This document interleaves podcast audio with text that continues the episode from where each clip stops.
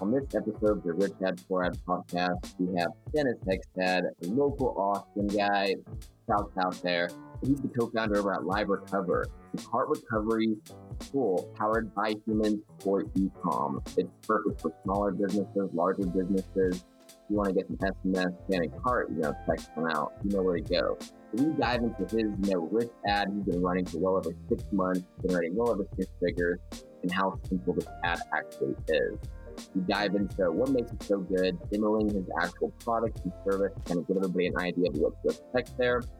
And on the poor ad side, we dive into, of course, a very poor podcast placement on a podcast. Hmm. so this one's super juicy. You know, Dennis is a great guy. He provides some awesome value. If you're into, you know, the e-com scene and, you know, have an e-com store, tune to this one because some value bombs are dropped. Um, I think depending on like where you are in your life, like a lot of people want to make money, and a lot of people also are like find themselves above opportunities sometimes uh, mentally, right? Like I have some friends who don't, you know, aren't maybe in the best financial situation, but they also won't go do common jobs. And like, I'm not saying you need to go work at a store or go do something like basic, but like, there are so many creative ways to make money online or in person. And I think that like I don't know. I just think that you shouldn't be above any opportunities. And so, like, even, you know, our business is a, you know, seven figure a year profitable business, but I still think that my co founder and probably anybody on our team and myself are still doing side hustles and not full time to the point of getting distracted, but it's like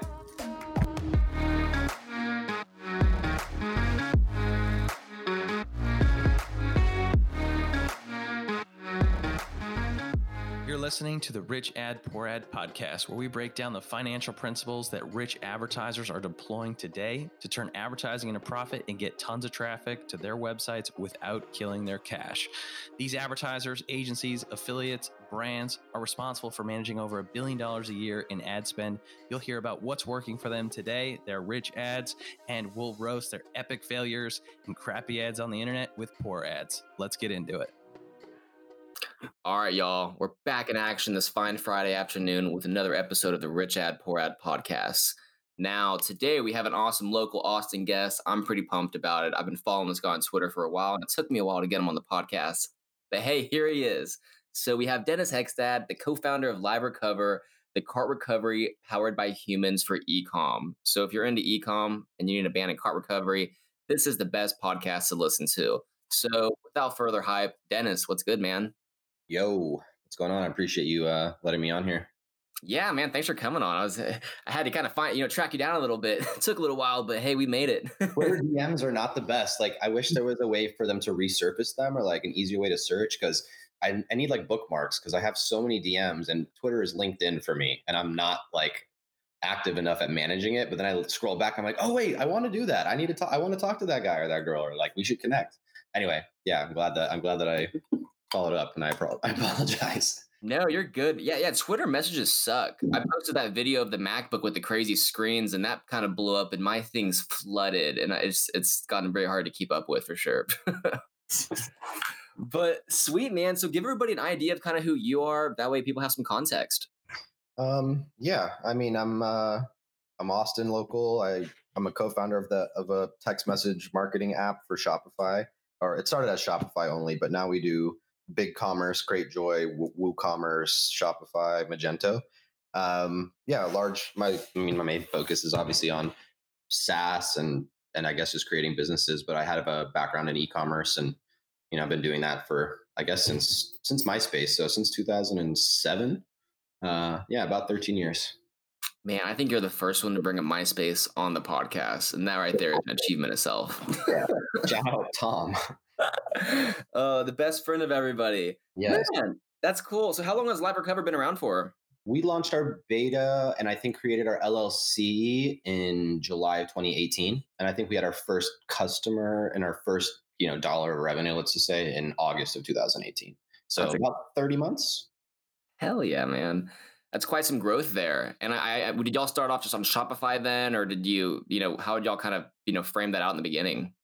Yeah, starting out, we didn't necessarily like we, Shopify was the easiest place to start. Obviously, it wasn't the only place to start. There's WooCommerce and all these other ones, but Shopify had the best app ecosystem, and so for us, it kind of was like the most obvious place, and it turned out to be you know the right bet to make. But now, as we've grown, we've definitely tried to you know start diversifying off Shopify just to you know spread our reach, I guess. That's exciting, man. Heck yeah. Yeah, I, I know when it comes to developing these apps, it's got to be a mess sometimes to let them speak to these platforms because they're all so different. I would imagine it's probably a mess on the engineering side. But then again, I'm not an engineer, so I'm not sh- too sure there. yeah, I would say I don't 100% know because I'm not writing our code either. You know, shout out my CTO and our engineers because they're great. But, um, you know, it did take us about, I would say about eight months to we basically rebuilt our platform. Platform one that's up kind of publicly just services Shopify. Now, if you go, it'll ask you what platform you want to use, right? So we did have to rebuild everything, but you know, I think that's just part of staying staying alive in the in the space. If we just kind of focus on Shopify, there would be other competitors that might you know undercut us or whatever the case may be. So we always want to be you know one step ahead instead of chasing the person in front of us. Yeah, and and what kind of businesses work best for y'all's platform? Is it kind of the bigger spenders? Is it somebody just kind of getting started out? What's your kind of sweet spot there? Um, it's a great question, and I think it's it's weird because I think that like if you talk about numbers and you say, oh, like who's who's get who who feels the impact the most, right? If I said, oh, one of our stores recovers five million dollars a year, um, which is true, but that brand might be doing 100 million a year. Yeah, 5 million dollars added is a huge amount of money, but if you but like does that brand owner feel that the same way that someone who's making like you know $5000 a month or or even only $1000 a month is and then all of a sudden they use our app and they add you know $200 a month more that's the difference between like maybe reinvesting in an ad campaign or doubling down on a product or a brand or an idea because like you just you know you needed to see some return and so it's always expensive i mean facebook's getting more and more expensive right? So i think you know i think the smaller brands actually feel the impact the most which is where you know what we want to do is help help brands and business owners recover more sales right? Um, but in terms of numbers obviously bigger volume stores make the most money but that i think that'd be a question for the brand owners specifically not so much myself because i'd rather help a small brand you know get started from a personal perspective. But if you're asking me who makes us the most money, then I obviously want the big brands. But like, do I want one or the other? No, I mean, I want both and all the ones in between. I love that. Yeah. So, I mean, there's not really one size fits all. And I think that's super nifty how you can, you know, impact smaller businesses to where it's a lot larger of a, wow, this is super legit versus somebody's doing 100 million and, you know, gets 5 million to where it's 5% versus, you know, that's. Uh, get a pat on the back for optimizing. we don't like change the trajectory of their career or their business. Um, but I do think that they're like to, to hit to hit on that. We do.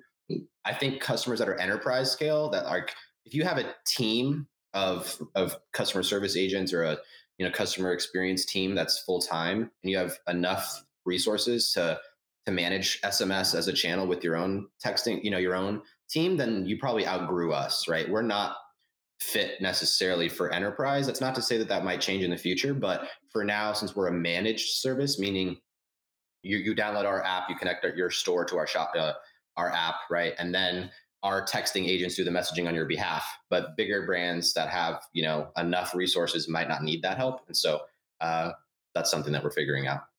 Ooh, I'm pumped for this one, man. So, well, we got to know you a little bit more. We love to kind of dive into what's working really good for you at this kind of point in time. So, what is your rich ad, Dennis?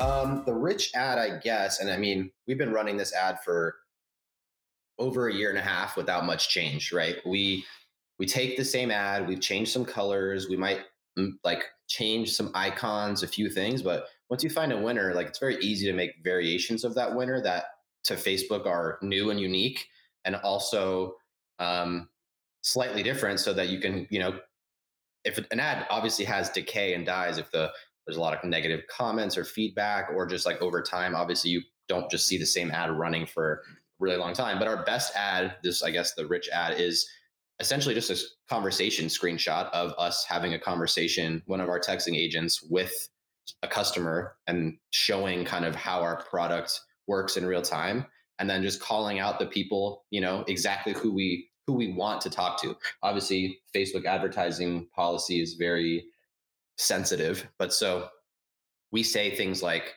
you know, we know we know that two of these things that that these two things are true. Your store is on Shopify and you want more sales. Well, like we're just saying that if those things are true to you, then you're probably going to resonate with the ad and you're probably going to click. And then if you see the the image, it's got a Shopify icon and it's got you know a conversation and some dollar signs and like all of a sudden it's yeah we've probably had four thousand or five thousand stores sign up from that single ad alone. Man, is it a static image of y'all talking? Static image, yep. Yeah, man. I, remember video used to be king, but I, this year, I mean, the last like like six months, static images are just outperforming videos in fucking most accounts. It seems like. Yeah, we have one video that was a UGC. I, I I really like this ad. I mean, this would be my rich ad if the other one wasn't still the winner. It'd be like the runner up.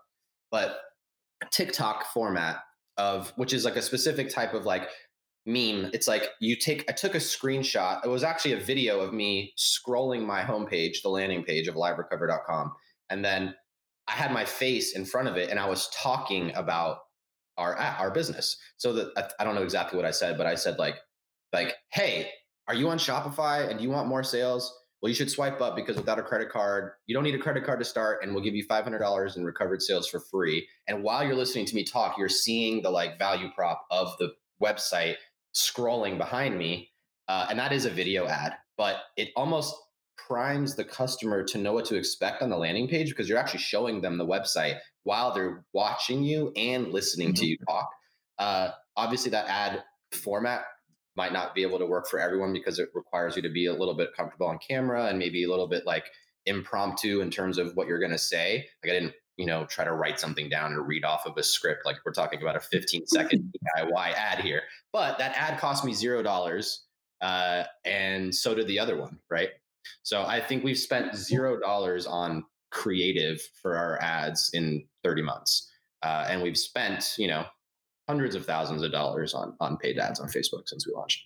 When it comes to the return of these ads, are they pretty solid there? Is it, you know, what kind of metrics are you looking at, if you can share? yeah. So chat? for us, it's different. For it's a little harder for us because we're you know we're a SaaS business and we don't we have a free trial. So like when someone signs up, of course we know certain things about them. We do something called lead scoring. So we want to know like okay, depending on what plan you're on for Shopify or depending on how many sales you've had in the last seven days, 30 days, or depending on your Quantcast score, or depending on all these data points, we measure the stores and we give them a lead score and we pass that information back, that value back to Facebook.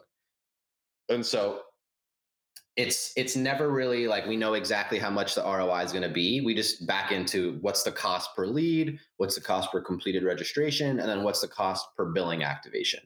Uh, those are the, the main metrics we look at. I mean, of course, like smaller things like you know landing page click through rate and click through rate and and conversion rate from the homepage to and Facebook to homepage and things like that. But uh, for us, it's really really the measurement, the high level measurement, really is just cost per cost per registration. Like how much does it cost to get someone in the door, not just the email, but signed up, connected the app, and and basically ready to start their trial.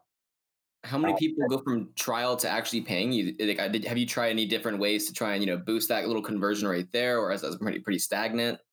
Um, we when we started out, we were actually performance based only, so we didn't have any monthly fees, and that made it really hard to determine how much a potential customer might be worth. Because yeah. if they weren't willing to pay our subscription fee of forty nine a month or ninety nine a month, then it was like, damn, we might just be in a big hole, and we didn't know what someone was worth at, at the minimum. But if I spend let's say let's say I spent hundred dollars, or let's just say I spent two hundred dollars to acquire you as a customer, and you and I know you're going to activate the hundred dollar a month plan, and the LTV data shows that you stay for twelve months. Well, then obviously, like I just made a six x. My time to break even is two months, which means I don't probably have to raise money or use any kind of external financing because I can float two months. Uh, so it all all those numbers just you know it depends on your on your business and you know what your LTV is and like you know average revenue per user per month and things like that. But for us, Facebook is profitable ish, but also just to be like front like top of mind and and you know like the market's huge. So i think for us we we've only scratched the surface. Uh, we have a couple thousand paying monthly customers and we want that to be in the tens of thousands of monthly paying customers. So we have a long way to go.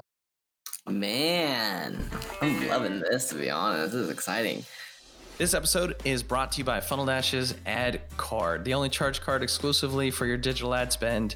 And if you're an advertiser spending tens of thousands, if not hundreds of thousands of dollars a month on ads, and you're in e commerce, and you're looking for more capital or credit to scale, then you're probably familiar with solutions like Shopify Capital, Brex, and Clearbanc. The problem with these solutions is the cost of capital is expensive. And they take a percentage of your revenue. One of the beauties with AdCard, when you combine it with one of our in network of our 5,000 in network agency partners, you have the opportunity to qualify for free ad capital funding, where we'll load up your ad card with an additional $50,000 all the way up to a million dollars of additional capital to deploy on platforms like Facebook, Google, Pinterest, Instagram, YouTube, and more. So, if that's you, if you're in e commerce, spending a ton on ads, and you're looking for a way to decrease the cost of, of capital, check out AdCard. We'll get back to the show. That's pretty freaking sick to hear. Now, while that is the rich ad of the segment, I kind of want to hear about something that could have crashed and burned. So, what is your poor ad? Um, I don't know if it was a specific ad, like it wasn't a Facebook ad, that's for sure. But we, and maybe this isn't the place to to say it, but I, I don't have any other examples. So for us, the worst place that we've had a poor ad was on podcast ads. Actually, um, yeah, we tried we tried sponsoring all these other podcasts that were like e-commerce and Shopify focused and and SEO focused and and this and that, and we spent you know it wasn't like it sunk the business or hurt, it hurt us that you know dr- like drastically, but you know, we spent five to 10 grand and basically got zero installs. Uh, and so we're like, okay, I'm never going to, I'm bitter about podcast ads. I'm not reinvesting in that because I know with Facebook that that's not possible because of the, you know, past traction and, and the current traction that we have. So yeah, I would say for me and us, podcast ads have been a huge flop. And we were expecting like, oh, we can't wait for this podcast to drop. It's going to be flying in. We're like two clicks on the Bitly on UTM parameters, two visits to Google Analytics were like two visits, no installs. Uh-huh. Even one install on two visits, I would have been surprised at the 50% install rate or conversion rate. But oh, and yeah, and some of these podcast placements, they aren't freaking cheap. So I mean, no, it, do they share with you the numbers out of curiosity? We don't even do this. So I'm kind of like, do they gauge how you get the average users per episode? They say they'll tell you, hey, we get 3,000 downloads per per uh, you know per per episode, and that's great if you get three thousand downloads. But how many people actually listen to them, and how many are downloaded automatically because of some app that you use that like queues up the recent ones that you're following? So like download rate versus listening completion time is not the same, and we didn't get that Man, that's yeah, because it, uh, it's like 2020 was the year of the podcast for sure. So I'm kind of curious how people continue to monetize them and actually possibly make these placements actually work. Because I don't think I've ever bought anything from a podcast. I mean, I just like to chill and not buy anything when I'm listening for the most part. you know. Yeah, I mean that's that's pretty much that's me too. I think the only time I can think of that I may have bought something or at least checked it out was like a Tim Ferriss podcast back in the day, or maybe like a Joe Rogan podcast. But for the most part, not not for me. Yeah, and poor ad. oh yeah, and, and now that you bring up Joe Rogan, I think I have actually bought some brain juice. Yeah, yeah, I'm pretty sure it was like the freaking whatever brain stuff, alpha brain or whatever. Yep, alpha brain. That's some good stuff. It's it's all right. I can't do it every day, but hey, it is what it is. Well, snap. That's quite a poor ad story. A podcast placement that didn't generate one install. Okay, that's that's solid there. So for the final segment, we love to kind of dive in, kind of meet the crossroads of marketing and the financial side of things. So, what's you know a good financial tip based off your expertise that you can kind of provide for the audience here?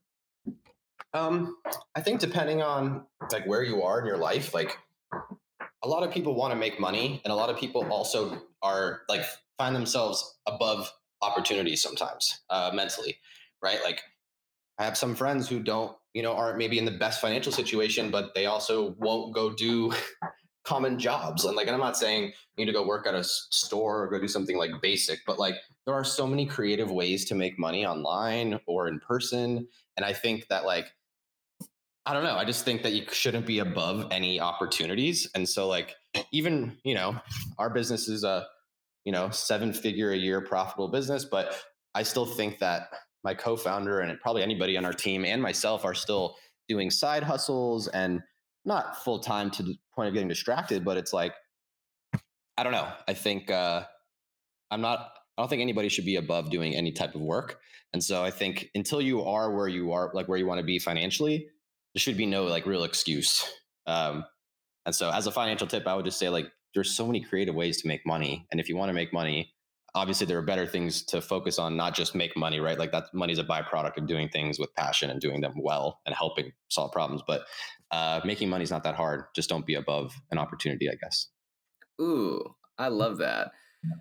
And I mean, co- the, the year of the COVID's perfect for that. Everybody's out of work. They can find new things to do. You can find anything on freaking YouTube these days to kind of at least get the basics down. And then you can, you know, hire somebody to do some coaching there. So, I mean, I I think mean, people with limes, the scooters, like birds and limes, like in my neighborhood, they're they're polluted and littered everywhere, and I use them sometimes and drive them. But I mean, you can make five dollars per scooter to charge them overnight.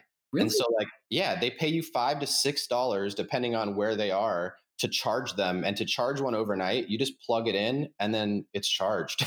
and so, like, there are people who have trucks that pick up like 50 of them and they make $250 every night overnight by charging the limes. And the cost to charge them is like less than 10 to 15 cents per charge. So, like, yeah, this means Lime doesn't have to do any work, but like if you said, "Hey, would you go charge limes for an extra $35 a day?" Most people would be like, "No, are you kidding me? Why would I do that?" And I'm like, "Well, $35 a day is $1,000 a month, and if another 1000 or $12,000 a year is important to you, then why wouldn't you do it?" oh, the, oh, that's just like dumb. That's the same kind of thing I'm talking about. Like, don't be above an opportunity. So I have, you know, it's like a mom. You don't have to do a lot of work. It's not something that's hard. You just have to go out and look for it. So imagine if you're doing that before before you go to bed, you go can commit to finding 10 scooters in your neighborhood, right? They charge overnight and you have to drop them off in the morning. Okay. Maybe the place that you drop them off is co- like coincidentally really close to your coffee shop in the morning. So now it's not out of your way. You're actually getting paid $50 every day to go get a cup of coffee. And you know what I mean? There's just a lot of ways to like make money. And I think a lot of people ignore that because they're waiting for something shiny and sexy, like to be a cool influencer or to have this happen or XYZ happen. And it's like, that's not always the case. Things don't come to you, you go to them. So you bring up, you know, the super sexy shiny things. And I know in this industry, I'm notorious of it, you know, shiny object syndrome.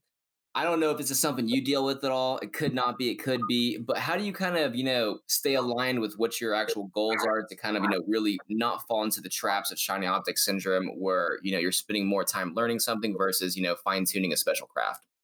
Yeah, I mean, I'm I've been dealing with that because I have ADD and I'm really I I get attracted to things and I like the beginning process of building and like actually building. I'm not I wouldn't say generally I've been someone who's the best at scaling and like scaling might be different for everybody. For me, scaling is like at least 10 million dollars a year, hopefully more, right? So for me, I've always gotten to like, oh, a couple million a year. And then it's like, oh, new idea, new project, new this. And then I'm like, wait, I have six projects going on.